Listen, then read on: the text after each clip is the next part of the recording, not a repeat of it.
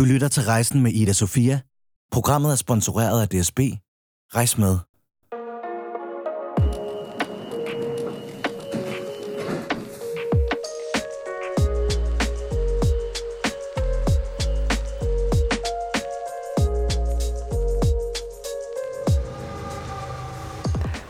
Hej, jeg hedder Ida-Sophia, og normalt når du tænder for den her podcast Rejsen, så er det nok ikke min stemme, du er vant til at høre, men jeg er den nye vært på Rejsen part to, og jeg glæder mig sindssygt meget til at komme i gang med det her projekt, som vi jo skal starte ud i dag.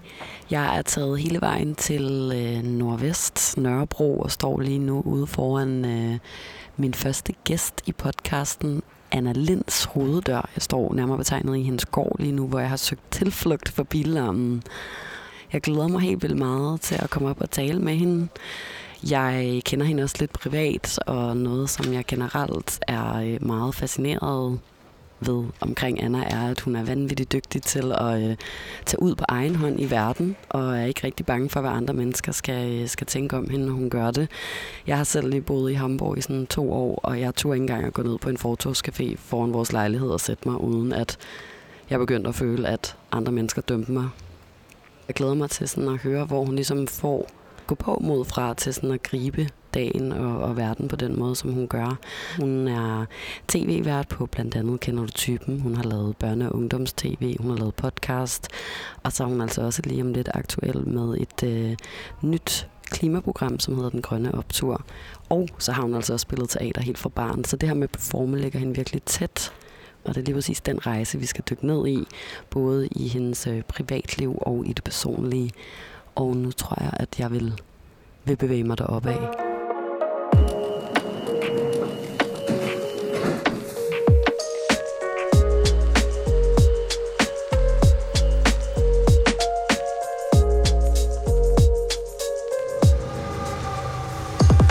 Nu er jeg kommet op i din stue, Anna, og hej.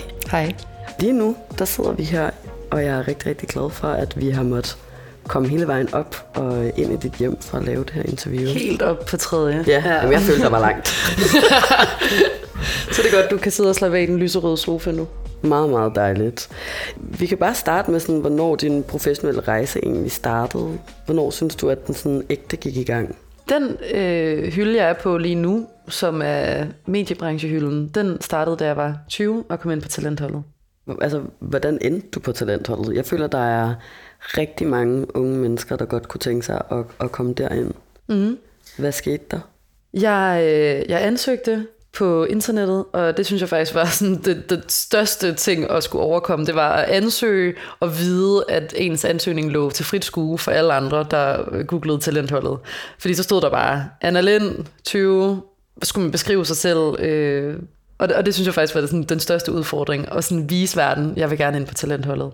Men øh, jeg overkom den frygt og ansøgte, og øh, var så ude på D R til nogle samtaler, hvor jeg mødte øh, min kommende talentforældre, mentorer, kan man kalde det, rektor, og, øh, og, og, og var til samtaler og kom så videre til optagelsesprøve, som, som var den måde, man ligesom kommer ind på. Mm. Men hvor du ikke aner, hvad det rigtige svar er, og finder hurtigt ud af, at hvis du prøver at regne ud, hvad det rigtige svar er, så er det det forkerte svar.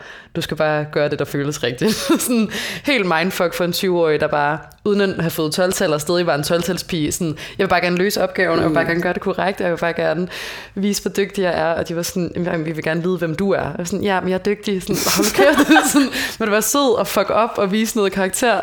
Okay, så okay, jeg skal... Okay. Har, du, har du fået at vide efterfølgende, hvad der gjorde, at de valgte blandt andet dig? Nej, de, de, de, det vil de aldrig fortælle, mm. øhm, hvilket gør mig glad, fordi hvis de så sagde et eller andet buzzword, så ville jeg nok komme til at have det i baghovedet og føle, at jeg skulle leve op til det.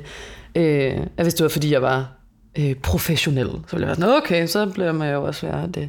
Men jeg har fået ud af dem, at, at det var ikke fordi, jeg var den allermest kreative. Det var ikke fordi, at jeg, der var sådan, nogle af dem, der er gået på talentholdet, er jo legender, altså sådan noget. Michael Bertelsen og Mads Brygger og Frederik Silius og sådan folk, der virkelig har opfundet, og i Maria Søjden opfundet nye programmer og virkelig givet mediebranchen noget nyt. Øh, det var ikke det, der var min mission.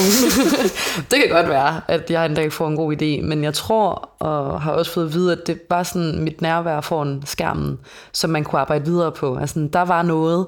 Det er ikke et, det hedder talentholdet, ironisk, fordi det er jo fire oginokker, der kommer direkte fra gaden. Det er jo ikke sådan talenter. Det er jo bare, altså, der er noget, vi kan arbejde på. Mm. Og med mig, så tror jeg, det var, at, at jeg egentlig var, var god foran skærmen, og det... Det er jo en meget god kvalitet at have, hvis man gerne vil stå foran skærmen. Skulle du ikke lave sådan en løs, en eller anden sådan op... Altså skulle man ikke sende sådan videomateriale ind, hvor du havde lavet et eller andet? Jo. Hvad lavede du som den første, kan du huske det? Ja, altså opgaven hed, hvad har du øh, fortrudt allermest i to tusind og seksten? Og det var mit første sabbatår, øh, hvor jeg havde været... ude at rejse i Australien, og jeg havde øh, flyttet til København, og jeg havde lært mig selv bedre og bedre at kende, og jeg havde virkelig følt, at jeg også havde været på en rejse mm. øh, ind i mig selv. Så derfor havde jeg ikke sådan fortrudt noget. Jeg kunne ikke komme i tanke om noget, som var sådan så pinligt, at det var skørt og sjovt, og jeg kunne ikke, jeg kunne ikke fortælle noget, der sådan havde, havde været dårligt. Så derfor lavede jeg en video, fordi det var lige mellem jul og nytår. Øh, en video, hvor jeg... fortalte, at jeg havde ikke fortrudt noget. Jeg havde simpelthen bare haft det bedste år, men nu hvor I stiller en opgave, der hedder, hvad har du fortrudt?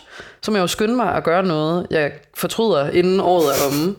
Og imens jeg speaker det her, så sidder jeg i en stol med en morgenkåb og ser sådan lidt melankolsk ud, og min papfar går rundt og putter sådan nogle elektro, hvad hedder det, elektroder på mig. Så der er sådan elekt- ja, alle de der ting på min krop. Så man, man bliver nysgerrig. Hvad foregår der? Hvad skal der ske? Hvad skal, skal du have stød? Ja. Og så giver han mig verdens mindste stød på min hånd. Så jeg bygger ligesom op til det her klimaks, og så slutter det bare med, at jeg siger, åh, oh, for satan. Og det var det. Øh, og, og den video tror jeg, de kunne lide, fordi at, at jeg ligesom sådan lod dem hænge lidt. Eller hvad fanden. Men, men det var godt, at jeg... Fordi jeg lavede nemlig den video, øhm, fordi min mor, hun var sådan, skulle du ikke lave den der video til talentholdet? Kom nu, Anna. Og jeg var sådan, åh, men jeg ved ikke, og i og å. Så det var sådan en meget spontan øh, video, jeg lavede, fordi jeg også havde været bange for at ansøge, fordi jeg tænkte, jeg får det selvfølgelig ikke, så jeg kan lige så godt lade være med at prøve. Så det var faktisk min mor, der lige skubbede mig til det. Og så den anden video, jeg lavede, efter jeg havde været til samtale, den var... så kikset, fordi jeg bare sådan gav den totalt meget gas med sådan at spille skuespil, og øh, altså bare sådan skruede op for alt muligt, og, øh, og den, den var mega føleren. Så jeg tror, jeg lærte at kunne se, at det bedste, jeg kan gøre, er at være umiddelbar og være mig selv, fordi hvis man begynder at overtænke, hvem man er, så, så er man ikke sig selv længere.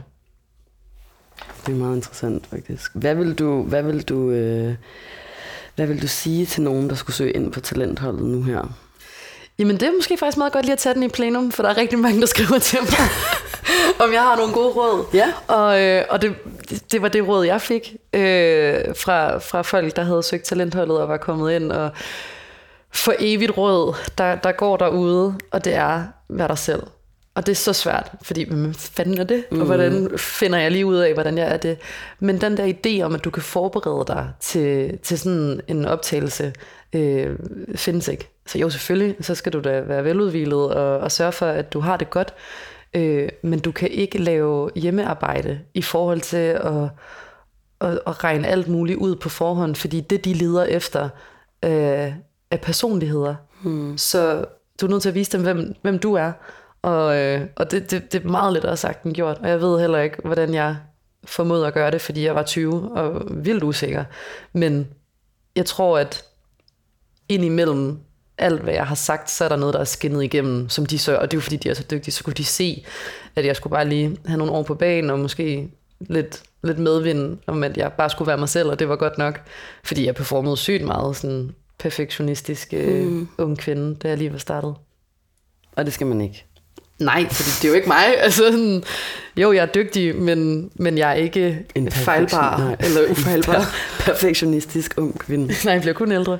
Det hedder det. Ja, og så handler det vel også meget om det der med, at man skal turde sætte sig selv derud, føler jeg. Fordi det, jeg har bidt mest mærke i, det her er jo også, at man skal ligge offentligt tilgængelig med sine videoer, og sådan, at andre mennesker kan se, at man for det første ansøger, og også hvilket materiale, man har sendt ind. Mm-hmm. Jeg tror, det er blevet lavet om, men sådan var er det, det i utrolig mange år. Okay, ja. Dejligt. Fordi jeg kan huske, at jeg lå og sådan lurede på. Jeg har aldrig selv søgt, men jeg lå og kiggede meget på sådan andre menneskers ansøgninger og dømte totalt meget, fordi jeg var en af dem, der ikke turde selv at gøre det, fordi jeg var bange for at vise omverdenen, at jeg gerne ville noget, og så måske ikke få det alligevel, og så tabe ansigt på en eller anden måde, ikke? Ja, og det tror jeg næsten er den stærkeste øvelse for alle, der søger. Mm. Altså at nemlig gøre op med det der. Fordi man ved godt, at man har jo selv gjort det. Det er jo det. Jeg vidste jo også, at jeg kom til at blive dømt af andre, for jeg havde gjort det samme. Jeg havde også siddet og kigget og været sådan, ej, hun er sjov. Hende kan jeg ikke lide. Mm. Altså, fuck hende der.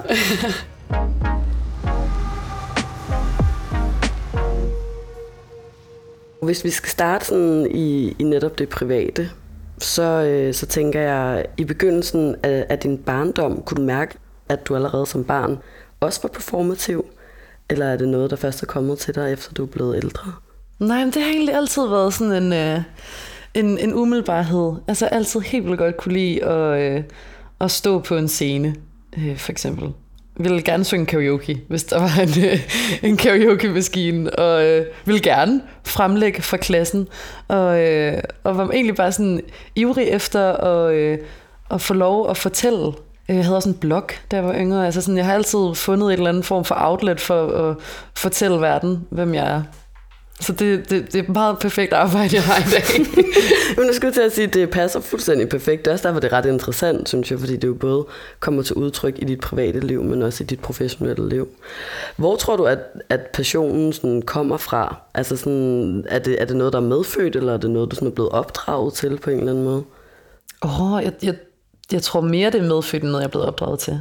Altså, det var min egen idé, for eksempel, at starte til teater. Det er ikke, fordi mine forældre sådan, så et eller andet funklende talent og pushede mig ind i, ind i branchen, der skulle tage mig til Hollywood. Men, men jeg har egentlig bare altid selv godt kunne lide at øh, og ja, performe.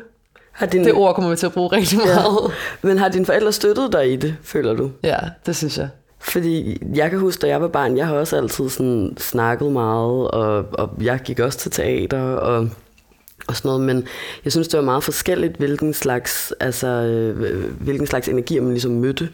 Sådan, altså mine skolelærer, de, de var sådan, øh, du kan tage den her vinprop, og så kan du tage den i munden, hver gang du får lyst til at snakke, fordi du fylder alt for meget, ja, sådan, og du forstyrrer alle os andre. Og så kan jeg huske, at jeg seriøst sad med en vinprop i munden. Sådan, altså ikke, ikke hver gang, ja, ja, men sådan en enkelt. Jeg har sådan Hvorfor var der en vinprop over i skolen? Jamen, den havde læreren taget med. Nej. Det er rigtigt. Smagte af rødvin? Nej, desværre. Det, havde, det smagte af kork. Men altså bare for at sige sådan, at, at, at jeg føler, at, at man har ikke altid fået, jeg har i hvert fald ikke altid fået lov til at, sådan, at kunne være den, jeg er. Og der er selvfølgelig også sådan, i, midt i skolen skal jeg jo ikke sidde og spille teater, eller hvad, hvad man siger. Men sådan, jeg, jeg synes, jeg har mødt sådan, altså, mange voksne mennesker, der også synes, jeg var irriterende, fordi jeg gerne ville være på eller fylde. Kan mm. du huske, at der har været sådan episoder for dig? Ikke fra de voksne side. Jeg føler egentlig altid, at jeg har været meget sådan... Jeg føler mig meget set af lærerne, øh, hvilket er mega heldigt. Altså det ved jeg, det, det handler om læreren og ikke mm. om, om barnet. Øh, men jeg føler nogle af de andre i klassen, synes jeg var for ivrige og for irriterende. Øh, så jeg føler også, at det er noget, jeg har skulle træne. Så den, den måde, jeg kan lide at, at være på, på. Øh, jeg kan nemlig huske, at da jeg var barn, så jeg vil også helt vildt gerne hjælpe andre og sådan noget. Jeg, det er også det, jeg kan mærke, sådan min, min intention med at fortælle historier og være på, er ikke at få mere opmærksomhed end andre, eller sådan, fordi jeg føler, jeg er bedre end andre. Jeg har bare også lyst til at fortælle noget. Øhm, men det er ligesom også noget, jeg skulle lære sådan at, at forme, fordi jeg kan huske en gang i klassen, jeg sidder ved siden af, af min veninde, og der er noget, et ord, hun har glemt på engelsk, og så visker jeg det til hende, fordi jeg bare helt vildt gerne vil hjælpe hende. Mm. Øh, og der blev hun bare så ked af det, fordi hun var sådan, du skal simpelthen lade mig gøre ting selv, og du skal ikke tro, du ved bedre, mm. og du skal ikke... Altså, og hun havde bare synes det var så grænseoverskridende, fordi hun havde ordet lige på tungen, og jeg tror bare, jeg var sådan, jeg ved det, altså sådan... Jeg kan godt finde ud af det, og det var ikke for at være bedre end hende, men den historie, den, eller den, den oplevelse sidder i mig, fordi at det værste vil være at nemlig blive misforstået som, at jeg ved mere, eller kan mere. Jeg, jeg er bare så ivrig efter at, at, at fortælle, tror jeg. Men er det noget, du tænker over? Altså, bruger du den oplevelse i dit voksne liv nu, til nogle gange sådan næsten at holde dig lidt tilbage? Så? Mm, nej, jeg tror ikke, at jeg holder mig tilbage. Jeg tror bare, jeg har fundet en god måde at være i verden på, med, med min lyst til at, at være på. Så jeg føler ikke, at jeg går rundt hele tiden og måler sådan, må jeg snakke nu, må jeg ikke. Jeg tror, jeg har en rimelig god mavefornemmelse efter, hvad der er, er, er god opførsel. Men hvis vi lige skal vende tilbage til, ja, da du var barn og gik i skole og sådan noget, hvad, hvad, hvad drømte du så om dengang? Fordi hvis du altid netop har kunne være på og være dig selv og har fået lov til at fylde, og vidste du så allerede dengang, måske ikke da du var fem, men måske da du var teenager eller, eller lidt ældre, at du gerne ville lave for eksempel noget med fjernsyn? Mm-hmm. Ja, altså jeg, jeg tænkte, jeg ville være skuespiller, fordi det var det fag, jeg ligesom så som faget, hvor man fik lov at, at være på skærmen. Øh, så jeg drømte om at være skuespiller, men fandt også ud af, at det var egentlig ikke teater, der interesserede mig. Jeg kunne bare godt lide at være på. Men det der med sådan at spille Shakespeare og lære lange monologer og sådan noget, det var egentlig ikke et talent, som sådan... Altså funklede. Det, jeg kunne bare godt lide at stå på scenen. Så jeg tror, jeg tænkte i gymnasiet, sådan, der poppede radiovært ret meget op. Men det var stadig sådan, hvordan fanden bliver man lige det? Og så blev journalist ligesom sådan det ord, jeg gik rundt mm. og sagde, uden at vide, hvad det betød. Så uden at kende vejen dertil, vidste jeg noget med noget med medier. Altså jeg, kan, jeg vil gerne øh, lave film eller tv eller, eller radio. Du har også altså sådan meget godt beskrevet det samme, som jeg føler, jeg har skrevet i sådan alle ansøgninger og sådan noget. Jeg vil bare gerne arbejde med medier. Ja. Yeah. Jeg vil bare gerne sådan... Og, og sådan det skal her, man altså ikke grine det, af. Gerne, nej, nej, det skal man ikke. Men jeg føler altså, folk er sådan, ja, men det vil alle jo, men hvad er det, du vil med de medier? Sådan, ja, men jeg, jeg, jeg føler jeg også, jeg der, ikke, altså. Jeg har også hørt vildt mange trash talk, folk der kommer hjem fra højskole, eller folk der er på højskole og siger, jeg vil gerne lave noget med medier. Som om, at det sådan, vil du være sød og være lidt mere specifik. Mm. Men sådan, nej. Jeg vil gerne lave noget med medier, det vil jeg stadig gerne. Det kan være radio, det kan være tv, det kan være øh, hjemmeside, det kan være SoMe. Altså noget med medier, jeg mener det. Det, det er hele paletten. Det er, det er faktisk lige også et shout-out til alle derude, der ved, de gerne vil lave noget med medier. Det er altså ikke øh, for bredt. Men det er faktisk ret, en ret god pointe, fordi jeg føler netop, at det det, jeg, jeg for eksempel altid har fået at vide, når jeg har sagt det, så har folk været sådan, nærmest altså sådan lidt hundeligt grin, der har været sådan, ja, men alle vil jo lave noget med medier, men hvad er det, du vil? Du må jo have en mission med det, du vil med de medier. Hvor det er sådan, undskyld, jeg er lige gået ud af gymnasiet. Vil du godt give mig en fucking chance? Jeg ved jo ikke, hvad man kan. Nej. Fordi det er der jo ikke nogen, der har fortalt mig. Jeg ved bare, at jeg gerne vil i den retning. Præcis, også fordi der er så mange, der ender i mediebranchen. Og så siger de, ja, men det var lidt tilfældigt, hvordan jeg lige endte her. Så det er jo heller ikke fordi, at nemlig studievejlederen kan hjælpe dig til, hvordan du bliver radiovært. Eller står for SoMe for en tv-kanal. Eller hvad fanden man drømmer om. Jeg føler næsten, at det er sådan en uskreven regel i mediebranchen, at alle skal gå rundt og være sådan lidt nonchalant omkring, hvordan de endte der, hvor de er. Sådan, nå mig, ja, ja, jeg kom bare lige ind for højre en dag. Jeg startede med at tømme den der papirkur derovre. Kan du se den? Nu er jeg her. Er det ikke rigtigt? Men din historie også. Virkelig, det sådan, altså, jeg var i praktik, så altså sådan, det var, men, men jeg har en fem år lang uddannelse, og har virkelig sådan været i, ikke anet, hvordan jeg skulle ende på den rette hylde overhovedet, eller... Hvis ikke det havde været for min gamle chef på The Voice, så ved jeg ikke, om, hvor jeg så havde været i forhold til, jeg har nok stadig lavet noget med medier, ikke? Men, men tilfældigheder er jo selvfølgelig også en, en, altså en stor ting i forhold til, hvor man ender henne jobmæssigt, tror ja. jeg. Men jeg synes, det er lidt sjovt i forhold til, da vi talte om, øh, om dit teater, og du fandt ud af, at det nok ikke var skuespiller, du skulle være i hvert fald. Fordi sidst vi var sammen, der øh, talte jeg med din veninde, som øh, sagde, at hun havde gået til teater med dig. Og at, ja, det er veninde Clara. Og, øh, og hun sagde, at sådan, jamen Anna hun fik altid hovedrollerne. Blandt andet så skulle I spille sådan et, et teaterstykke, hvor at, øh, det skulle foregå på et børnehjem. Og øh, du skulle så være hende pigen, som blev adopteret væk, tror jeg. Annie. Ja, Annie. Mm. Og så sagde jeg til Clara, hvem spillede du så? Så var Clara sådan, nå mig? Nå, jeg var bare et af alle de der andre børn på børnehjemmet, og sådan fyldt ud på scenen. og, og jeg synes egentlig, at det passer meget godt til altså sådan, den main character vibe, du, du har. At sådan, det har du måske haft altid i virkeligheden. Og, og jeg tænker, om den sådan... nogensinde har kunne sådan skabe. Nu virkede det ikke som om Clara, hun havde ondt i røven. Hun var virkelig bare sådan, jeg synes det var fedt. Jeg ville bare gerne være tæt på dem, der sådan var hovedrollerne. Og jeg var bare sådan, ej fedt. Men har det sådan skabt uvenskaber eller sådan problemer for dig at have sådan at være sådan main character nogle oh, steder? Ja, og det er jo nemlig det, fordi jeg føler, at det er nyt, at jeg bruger ordet main character, og det er jo nemlig fordi, at alle er main character i deres eget mm. liv, og jeg vil også eje det at være i mit. Men jeg har nogle gange følt mig misforstået som, ja, øh, at jeg kunne mere, ville mere, var bedre, især i gymnasiet. Øh, der ville jeg helt vildt gerne være venner med alle, være venner med folk over i musikklassen, som jo bare er den smarte klasse. Og der kunne jeg mærke, at pigerne i min klasse følte, at jeg ikke øh, prioriterede dem nok, mm. og det er nemlig måske... Jeg tror, de fik det kogt ned til, at jeg ikke ligesom var en god ven over for dem, fordi jeg også ville være venner med nogle andre. Men jeg kunne bare så godt lide at lære mig selv at kende ude i, i fællesskaberne rundt omkring. Og jeg ville gerne være med i festudvalget, og jeg ville gerne tage til København og få nogle, nogle, nogle gåsøjne seje venner. Og sådan. Altså bare hele tiden sådan søgt noget, der var vildt og stort og større. men, men holdt jo også fast i, i de gode gamle venner. Men der var alligevel folk på min vej, jeg følte misforstod mine intentioner med min, min ivrighed, øh, kan man nok kalde det. Tror du, at det har sådan intimideret nogen på en eller anden måde? Ja, yeah. altså det, det vil jeg egentlig gerne. Jeg skal ikke fortælle deres historie, men jeg vil egentlig gerne i mit eget liv kalde det, altså, at det var jantelov, og at de var, var nødt til at få mig til at føle mig mindre, så de ikke selv mm. følte sig så små. Så altså, jeg er egentlig meget tryg ved, at jeg aldrig nogensinde har, har trådt andre over tæerne for selv at komme frem. Og altså, lad os bare sige, sådan en som Clara er et godt eksempel. Altså, vi har kendt hinanden siden vi var ti. Hun ville nok have sagt fra på et tidspunkt, hvis, hvis jeg ikke var en god ven. Hvis jeg kun tænkte på mig selv, eller altid havde brug for at stå forrest.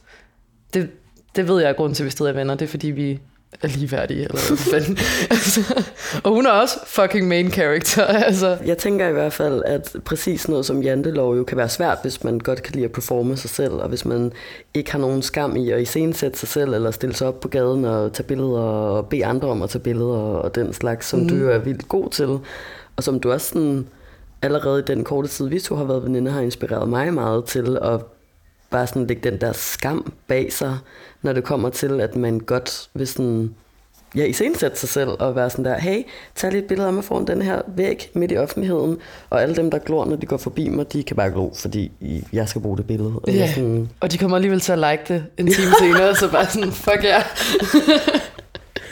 Men hvor tror du, den sådan, øh, selvsikkerhed er kommet? Eller, altså, hvordan er du, for det lyder som om, det er noget, du egentlig altid har hvilet nok i dig selv til at kunne gøre. Ja, både og. Altså, jeg, jeg føler meget, at min selvtillid forsvandt i gymnasiet, fordi at jeg også bukkede under for noget af det altså, gruppepres, der var til, at, at man ligesom ikke skulle stikke næsen for langt frem og føle, at man var noget. Øh, og så tog jeg at rejse alene, da jeg var færdig med gymnasiet, og havde egentlig sådan en, en oplevelse af at bare helt vildt godt kunne lide mig selv ude i verden. Altså sådan, at alle de venner, jeg fik på ny, altså kunne lide mig. Og så tror jeg også bare, at jeg sådan var meget inspireret af Instagram på det tidspunkt, og sådan ville helt vildt gerne gøre min Instagram flot. Så jeg følte bare, at jeg var nødt til at sådan lægge den der skam bag mig. Jeg var nødt til at spørge fremmede, når jeg var ude, sådan, vil du tage et billede foran mig foran den her væg? Fordi jeg helt vildt gerne ville have det til min Instagram, mm. som jo i princippet kan, altså vil nogen jo sige... Uh, det er en dårlig værdi, at man gerne vil sådan, ja, performe sin virkelighed på et medie på den måde. Men det synes jeg var sjovt. Det synes jeg stadig er. Øhm, så jeg tror, at det der med sådan at, at for eksempel stille sig op i offentligheden og få taget et billede, at det vil jeg gerne blive ved med at gøre, for jeg vil gerne, som du selv siger, jeg vil gerne have det billede. Og så øh, tror jeg også, jeg ved, at dem, der udskammer, altså de har et helt andet problem. Den der kultur med sådan at have feminine personer, der ved, de er flotte. For den vil lidt det, det er sådan, du må gerne have flotte billeder af dig selv, du må bare ikke have bedt om at få dem taget, du må gerne altså, have en veninde, der tager billeder af dig og poste dem, men du må ikke have sådan photoshoot-agtige billeder. Og det synes jeg også bare er sådan en dum idé om, at du ikke må vide, at du ser godt ud. At det er nemlig lidt den der One Direction, øh, you don't know you're beautiful, that's what makes you beautiful. Mm. Nej, du må godt vide, du er smuk. Altså, det er jo helt vildt ikke at være sådan, så ej, mig, ej. Men det er virkelig mig. Også bare meget sådan usikre personer, der går rundt og gerne vil have lov til at have ejerskab over andre folk. Sådan at hvis du er smuk, så er du det kun, hvis de fortæller det til dig, og ikke fordi du selv er klar over det, ikke? Mm. På en eller anden måde. Ja, og altså, man er jo kun så smuk, som man selv synes, man er. Tror jeg. Så ja, man er nødt til at synes, man selv er smuk.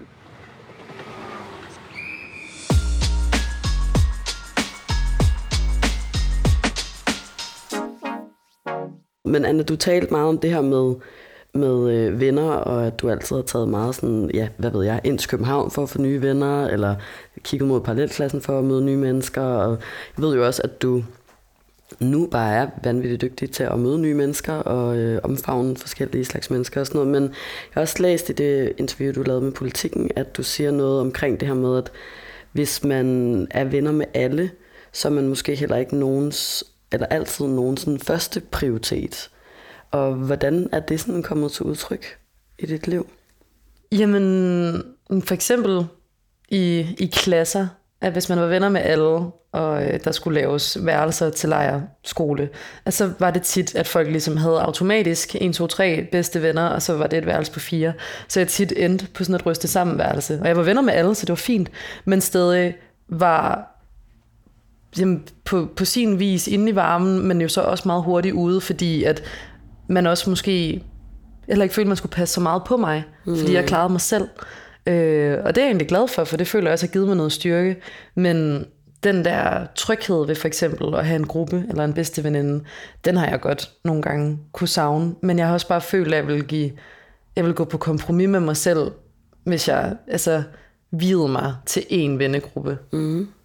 Er det noget, som du tænker over nu her i dit voksne liv? Synes du nogle gange, at du mangler nære venskaber nu, eller hvordan kommer det til udtryk stadigvæk? Jamen altså, jeg føler, at, at jeg har begge dele. Altså, ja. At jeg har rigtig mange skønne bekendte, som er, som er folk, som er nye venner, som jeg stadig gang med at lære bedre at kende. Og så har jeg Clara og, og andre sådan gamle, rigtig nære venner. Men jeg tror, det er en øvelse, som jeg tager mig selv i, jeg skal huske at blive ved med og øve mig på, er nemlig også at prioritere øh, de gamle venskaber, mm. fordi så lige pludselig sidder jeg en søndag og er ked af det.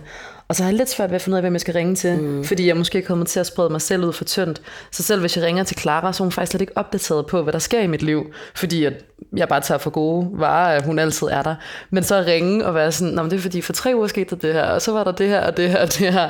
Så nogle gange kunne jeg måske godt øh, have godt af at indvige en enkelt person lidt mere i alt, hvad der foregår, mm. så man har en at bounce back på. Øhm, men det, ja, det tror jeg bare, det er godt, jeg siger højt nu, fordi det det skal man også huske. Hvordan føler du egentlig, at du er, når du sådan møder nye mennesker? Hvor, hvor meget giver du af dig selv i, i, i et møde med nogen? Åh, oh, det ved jeg ikke. Øh, jeg tænker, i forhold til, at jeg ikke har tænkt over, at jeg holder tilbage, så nok det hele. Altså, og igen jo, altså, jeg performer jo nok en del ja. af mig selv, men, men jeg føler ikke, at der er noget, som, som jeg prøver at holde, holde væk eller tilbage. Og det tror jeg også er sådan, derfor er jeg også tryg ved at få nye venner. Det er fordi, jeg også ved, at jeg ikke lyver, når jeg kommer og siger, hej, jeg hedder Anna, jeg er den her person. Øhm, så hvis folk kan lide mig, så, så ved jeg, at det er mig, de kan lide, så det er ikke fordi, jeg har performet en, en falsk version af mig selv. Så jeg tror egentlig, jeg, jeg, jeg, jeg giver det hele. Sådan alle sider. Ja, sådan, det er selvfølgelig... Ikke det hele på en gang, det ville også være ellers der overvældende. Ja, jamen, så spillede jeg teater fra, jeg var ja. ti til jeg var tretten. Så. Det er mig, når jeg er fuld. Så får jeg hele paletten, så sidder det bare som personlige kisler. Du har også gået til ridning, ikke? Det ja, kan ja, jeg godt huske, det har du fortalt. Ja. Skal de høre om dengang, jeg vandt rideskolemesterskaberne? Nå, mange mennesker øh, synes jo, det er meget vigtigt at have fokus på sådan følelser, mentalt helbred, og øh, vil måske også mene, at det kan være overfladisk at skulle iscenesætte sig selv, eller som du faktisk også lige var inde på der med din Instagram, at gå op i at have et flot feed og den slags. Hvad tænker du om det? Er det noget, du sådan selv tænker over nogle gange? Øhm, ja. ja, især fordi jeg ved, hvor meget det påvirker andre. Mm. Øhm, jeg ved ikke hvorfor, men jeg føler, at min Instagram er et virkelig, virkelig rart sted at være. Jeg får ikke ondt i maven, når jeg kigger på andre folks stories og opslag. Øh, og jeg tror også, det er, fordi jeg engang... hvad kalder man det, ryddet ud, mm. fjernet alle dem, der gav mig ondt i maven, øhm, i forhold til ikke at have lige så sejt tøj som dem, eller flade maver. Og nu føler jeg bare, at mit feed er sådan et dejligt, inspirerende sted. Jeg tænker over selv at være det i andres feed, samtidig med, at jeg også godt kan lide ideen om at romantisere sit liv. Så jeg prøver ikke at vise alle de grimme sider og alt det dårlige, men alligevel vise hverdagen igennem altså lyserøde briller. Fordi det kan jeg mærke, sådan, giver mig en, en glæde, og det er godt for mit mentale helbred. Men det er en balance, jeg ved ikke, hvordan jeg har fundet den, fordi det kan også være mega farligt at øh, have det mega dårligt, og så føler, at man skal tage et billede af den flotte latteart i sin kop, fordi man skal huske at romantisere sit liv. Altså, det, det, det er jo også tortur mod sig selv at bilde sig ind, at man, at man bare kan sådan få det godt ved at sætte noget god musik på og gå en tur. Altså, det er jo ikke, det er jo ikke det, altid det, det der er, er løsningen. Øhm, Jeg synes, det er vigtigt, at der er et fokus på det. Og jeg tror, at det er på sociale medier, at vi også altså, bryder med sociale medier. Mm. Så øh, for nogen hjælper det at slukke, og for andre hjælper det at nuancere de, de historier, vi fortæller. Hvad hvis du så selv for eksempel har altså en off-dag eller en off-periode eller et eller andet? Er Instagram så stadigvæk et godt sted for dig at søge hen? Hmm. Jeg poster ikke lige så meget. Mm. Altså, sådan, det, det kan jeg tydeligt se, at hvis jeg har det whack, så føles det også mærkeligt at poste ting, hvor det ligner, at jeg har det godt. Øh, Men igen, jeg, jeg føler ikke, at hvis jeg har det dårligt, det så hænger så meget op på andres, andres liv. Så tværtimod kan det måske faktisk bare give mig sådan lidt, lidt rar distraktion, eller hvad hedder det, ja, øh, distrahering og sidde og bare kigge på, hvad andre spiser til frokost, og hvad, hvilke koncerter de er til. Men gør det, kan det ikke gøre dig sådan usikker, fordi nu kan vi jo fortælle om, hvordan vi to for eksempel mødte hinanden, apropos Instagram, at der var jeg i en periode, hvor jeg var sådan ret usikker, var lige flyttet til Hamburg, havde ikke rigtig så meget arbejde, og jeg kan stadig huske, jeg bare lå i min seng og scrollede, og så, at du skulle være vært på Kender du Typen. Og jeg fik sådan helt ondt i maven, fordi jeg var sådan, uh, du er lige nogle år yngre end mig, og nu har du allerede landet så sindssygt et job. Hvad skal der så blive af mig? Et, så er det jo klart det der med, at vi som kvinder er skolet til, at der er kun plads til øh, en øh, superstjernevært, og nu fik du lige pladsen, og så var der ikke noget arbejde til mig resten af livet. Det var den første tanke, der fylder, og den var jeg heldigvis klog nok til at være sådan, der skal nok være plads, men hvorfor går min karriere ikke lige så smooth, eller lige så hurtigt, eller hvad ved jeg. Og, og, og der kunne jeg i hvert fald godt blive sådan ret usikker på mig selv, og det endte jo med, at, vi, at du skrev til mig, fordi jeg havde snakket om det i min anden podcast, og det var virkelig dejligt, og og meget sådan afmystificerende på en eller anden måde. Det der med, at du skrev sådan, ja, jeg lytter til din podcast, mm. og jeg synes, den er grineren, eller sådan, og så blev vi jo egentlig veninder. Men, men kan du slet ikke sådan føle dig utilstrækkelig, ligesom det, når du kigger, og folk de bare laver alle mulige ting, og du for eksempel har det pøllet? Jo. Eller whack? Jo, whack, ja, præcis, som du selv sagde. Jeg vil da gerne sige pøllet, det er da også et godt ord. Jamen, jo. Jeg tror bare, og det er jo også mega heldigt, men min karriere har ikke givet mig rigtig ondt i maven endnu. Mm-hmm. Det, det, der har egentlig været rimelig meget tryghed. Så tit så er det ikke så meget mine egne øh, mål og ambitioner, som jeg måler med andres. Så er det mere sådan, det ved jeg ikke, det er en personlig ting, tror jeg, hvis jeg sådan har en dårlig dag. Altså noget, der er sådan udefrakommende, gør, at jeg har det dårligt. Øh, jeg tror, talentholdet var en virkelig god start på hele den her fuck that branche. Fordi på talentholdet får man bare at vide sådan, du er en ener, og du er ikke en skid, og sådan, det du kan øh, er rigtigt nogle steder, og helt forkert andre. Så det har egentlig været en, en meget sådan rar stemme her i baghovedet, at hvis jeg får et job, så er det fordi, jeg skal have det. Og hvis jeg ikke får det, så er det fordi, jeg ikke skal have det. Det har aldrig noget at gøre med, om man er, man er dum, eller grim, eller dårlig. Altså, at hvis man bare holder fast i det, man har lært, altså som for eksempel vært i mit tilfælde, at så øh, hvis en audition ikke går super godt, så må jeg også stole på, at de er dygtige nok til at se, at det bare var auditionen, der ikke gik så godt, og jeg nok skal blive bedre, hvis jeg får jobbet, end at jeg nemlig sådan alt eller intet-agtigt kan ødelægge alt for mig selv. Mm. Øh, så selv de auditions, eller castings, eller hvad det hedder, jeg har været til, hvor jeg ikke har fået det, som jeg castede til, så har jeg egentlig haft det sådan, selvfølgelig blev jeg ked af det lige med det samme, men så bagefter har jeg været sådan, ja, yeah, så var det bare ikke mig, der skulle have det, så jeg set den anden vært lave jobbet, og så er jeg sådan der, ej, hvor de gode. Altså selvfølgelig var det ikke mig, der skulle lave det der. Så, og det kommer jo nemlig også af et privilegie af, at det er gået så smooth, mm.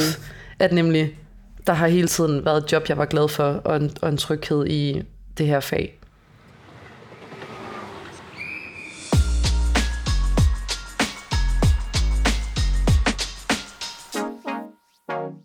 Du rejser alene, og det er jo også noget, du egentlig har været ude og sådan at tale om i medier og sådan noget. Øhm, selv da jeg boede i Hamburg, så kunne jeg ikke engang lide at gå ned på gaden og sidde alene på en café.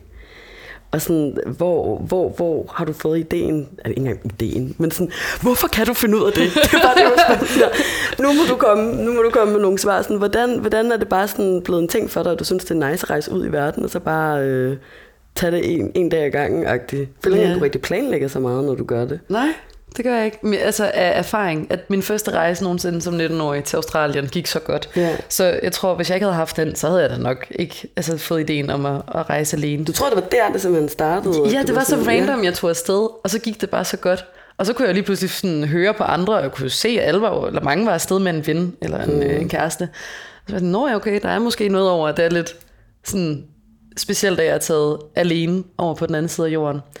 Øh, jeg fandt bare så meget ro i at både være sammen med mig selv, det føler jeg også, lige kom ud af gymnasiet, sådan var første gang nogensinde, at jeg var voksen rigtigt og selv kunne bestemme, og fandt ud af, at jeg egentlig var ret fed at hænge ud med, øh, både sammen med andre mennesker, men også bare sammen med mig selv.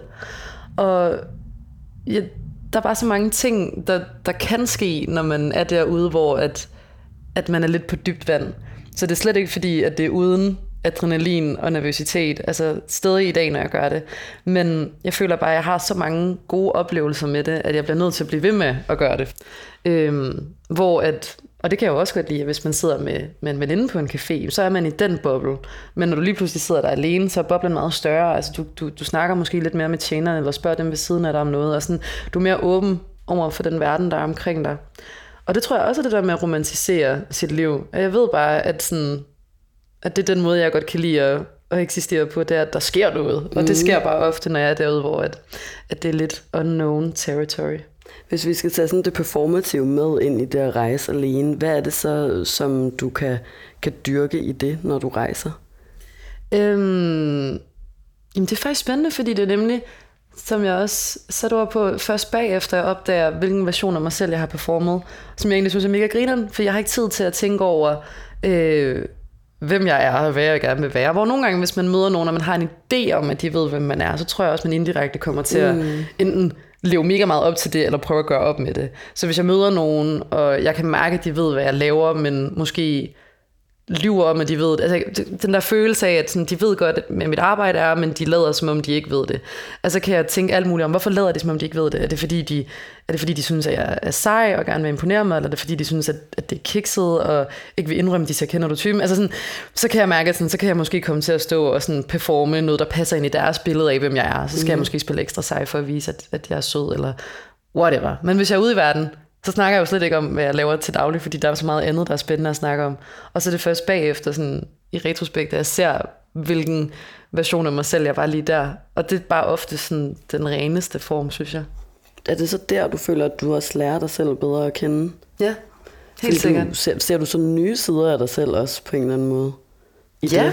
Ja, fordi det er jo nemlig også, altså, når du møder nogen fra et andet land, der fortæller en historie om, hvem de er, hvor de kommer fra, eller hvad de har oplevet, så... er det også en historie, du aldrig har hørt før, så reagerer du også med nogle følelser og nogle, nogle tanker, som du ikke havde haft før. Men når du er til den samme slags fest og snakker med nogen, der også læser på D M V X, så er det bare tit sådan de samme ord, tanker og følelser, man, man har omkring for eksempel, lad os bare sige, at arbejde i mediebranchen. Så det er bare spændende at, at, at mødes med nogen, der er vokset op på en helt anden måde, og, og høre dem sætte ord på, på deres liv. Og så reagerer man jo, og så lærer man jo sig selv at kende i den samtale. Det er i hvert fald ret interessant det der med, hvor, hvor, hvor vigtigt det egentlig er at omgås forskellige mennesker og forskellige miljøer, og ikke bare rende rundt i sådan et ekokammer hele tiden i hvert fald, men det ja. Med at opdage, hvor meget andet der egentlig er i verden. Og, altså jeg kan huske meget, da jeg lavede radio og arbejdede med musik, der øh, kunne jeg ikke forstå, hver gang jeg var sammen med mine veninder, at de ikke vidste, hvem alle mulige små upcoming artister var, fordi det, det er min verden, eller sådan. Ja. Og det er bare sådan en, en lille anekdote i det, føler jeg, det der med sådan, at alt, hvad der bare fyldt og var sådan hele min hverdag, og alt, hvad jeg troede, at alle andre også vidste, det var de sådan, vi ved, aner ikke, hvem Alexander Oskar simpelthen, eller hvad ved jeg, ja. Ikke? Og det synes jeg egentlig, har jeg brugt meget efterfølgende til, hvis jeg for eksempel har det dårligt, eller føler, at alle går og snakker om mig, sådan, og min angst stikker meget af, at så kan jeg også sige det til mig selv, at sådan, du er ikke verdens navle, og alle, altså, du er ikke main character i andre menneskers liv. Og det synes jeg tit, jeg opdager det der med, når jeg lige pludselig snakker med mange forskellige slags mennesker, at alle mulige mennesker går op i alle mulige forskellige ting. Og det er ikke hverken upcoming artister eller dig, der er det, der fylder. Eller sådan. Nej, og det er nemlig rart at blive også...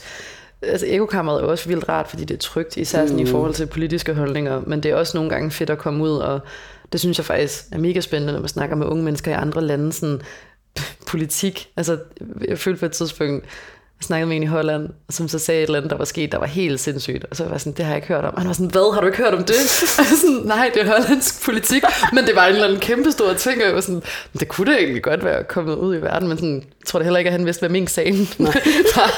Men det var sådan, det, det synes jeg også er meget spændende. Også bare sådan, hvordan at, for eksempel altså, de unge i Barcelona, sådan, hvor fucking meget de hader deres regering. Mm. Det synes jeg også bare var vildt spændende at høre om, fordi det var nogle helt andre tanker, end, end danske unge, der hedder...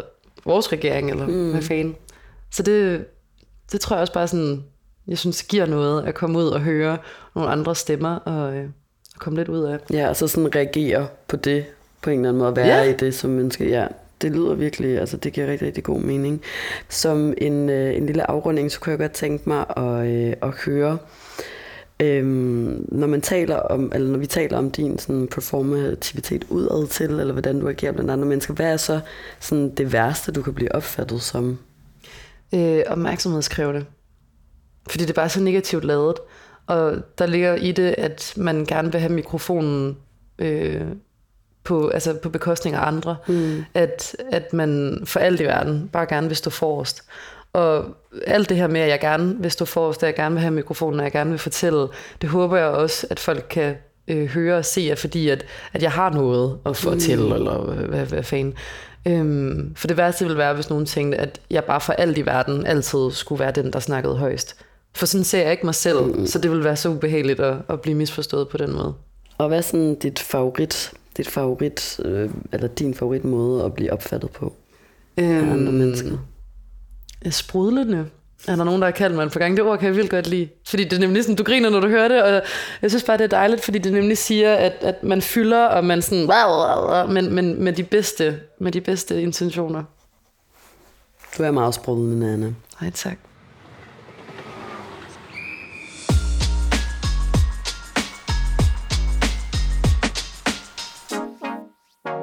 Vi har jo talt om, at din karriere er gået ret stærkt. Jeg tænker meget på det her med, sådan, at i manges øjne kan du nærmest allerede have toppet. Altså sådan, du har, du har, du har et, et, et tv-værtsjob på et af de mest sete programmer på Flow T V. Altså Kender du typen, og du har gang i alle mulige andre spændende ting samtidig. Og sådan noget. Hvad tænker du selv omkring sådan, fremtiden? Hvad er dine drømme der?